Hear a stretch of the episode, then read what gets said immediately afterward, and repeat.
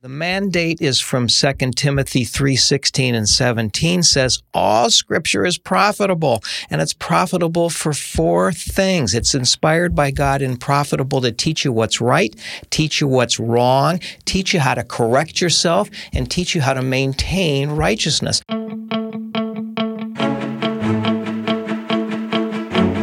This is the Village Church Community Group Leadership Training Podcast.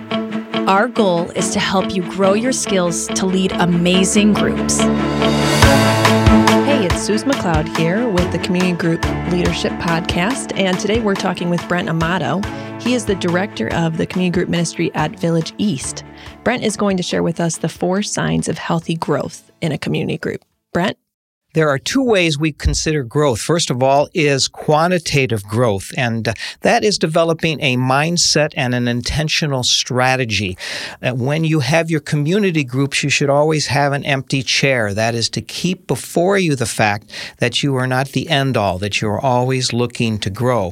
And there's two components to that reproducing of community groups. The first is an actual commitment among the members, not to stand pat. That's part of our mission here at Village Church East to go, and that leads us to that commitment. But second, it's most important also strategically to have an apprentice, if you can, as soon as possible, and develop them so that they might take a subgroup of your community group and expand. And we'll talk more about apprentices in a future podcast. So What's the second area of growth in a community group? It is qualitative, and there are four components to that. First of all, what I call growth in the one another's. Second, growth in prayer. Third, growth in the study and application of the Word of God. And fourth, growth in serving and outreach. And I'm taking my cues, Suze, from the Community Group Leadership Manual That's because awesome. this stuff is laid out yeah, in yeah, that. I appreciate that plug for our leaders to just double check back in that manual. So,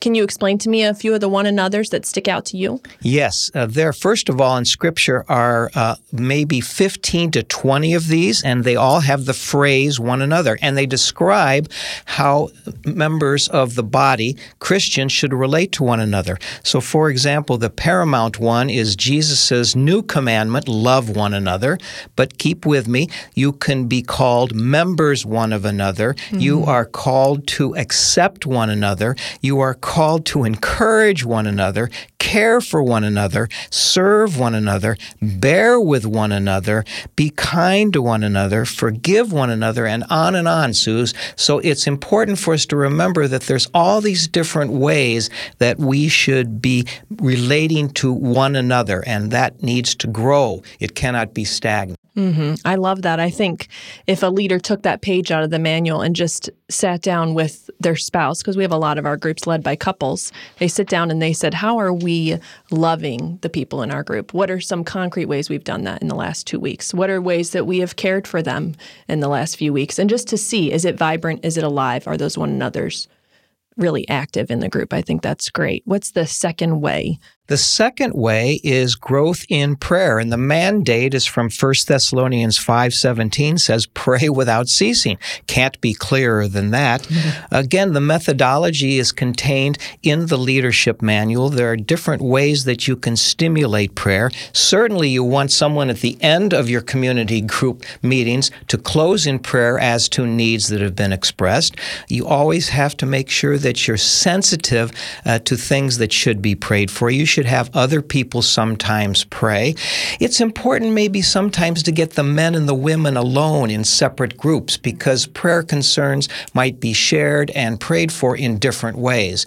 Uh, in addition, you can ask these people to report on what happened since your last community group meeting. You prayed for stuff. Mm-hmm. Did, in fact, God show up and how did he show up? These are all different ways that you want to incorporate the methodology of prayer in in your community group? I talked to a leader last fall, and he said something about when we finally broke up into gender specific groups, it changed the prayer dynamic in our group radically.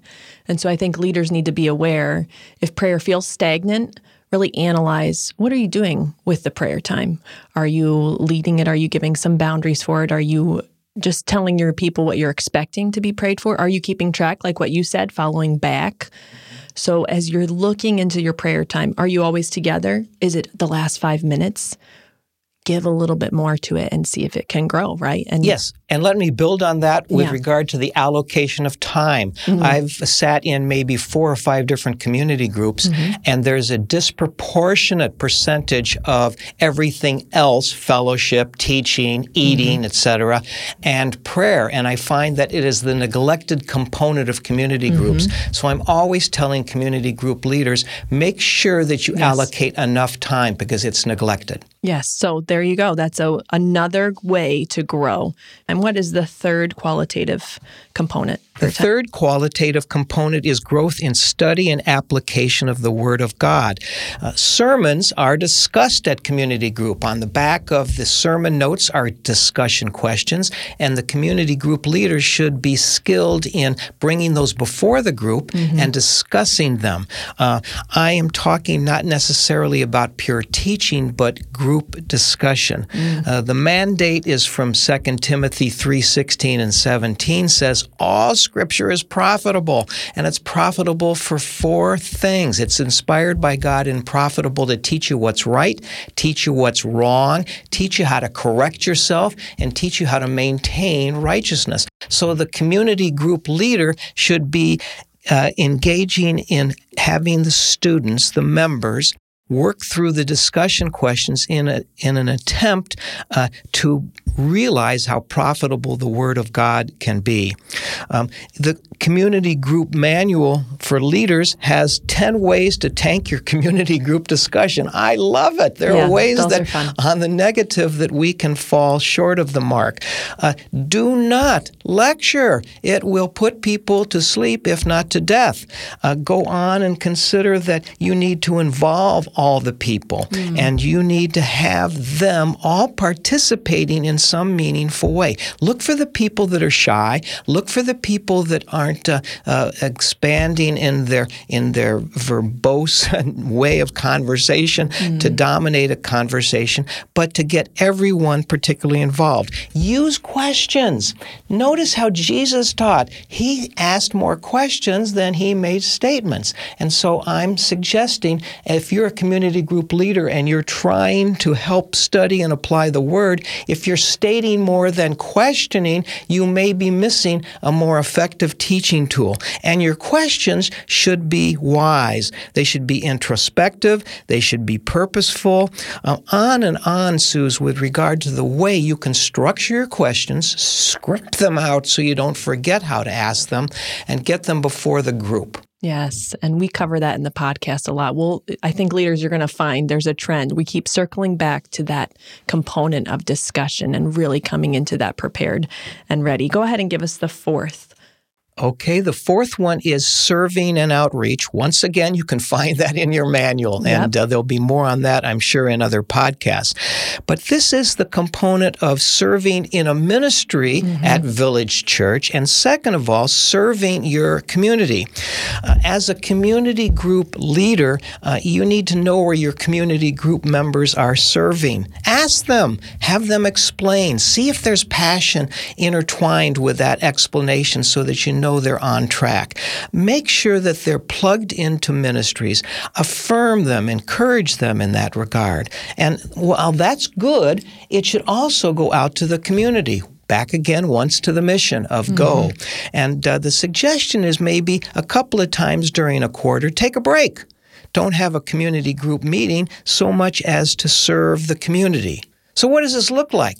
Well, with regard to in church service, the trunk or treat, that's the Halloween thing in the fall. You could decorate a room for VBS, which just occurred. Uh, extravaganza, egg extravaganza, I'm sorry, the stuffing of eggs and serving in the, in the spring at the Easter. These are all ways that Village Church needs service in the church body. But going beyond that, you could participate in the Carol Stream Parade, as uh, many did uh, recently. Uh, you could participate in the night out where we interact with the community police people. There are many ways that the community group can do something together for the community and not themselves. And I, I think leaders need to be thinking how can we get this group out out. and and serving yeah and i've noticed even as leaders ask you said leaders should ask people where they're serving and where they're getting plugged in and not as a way to make them feel guilty but in some ways this is our spiritual act of worship, right? We give and we sacrifice ourselves. That's what we should be doing. So I think in a group setting like that, in a safe space, asking a few people and finding out there's two that haven't plugged in yet to the church or to the local outreach in general, it's a great time to give them ideas and start to not make them feel guilty, but get them plugged in to the church and uh, the local community. So, Brent, I appreciate these reminders. I know most of them you referenced, they're all in the manual, but you just brought it in a new way today. And so, thank you for sharing. The community group manual for leaders has 10 ways to tank your community group discussion. I love it. There Yeah, are ways that are on the negative that we can fall short of the mark. Thank you for sharing. Sorry.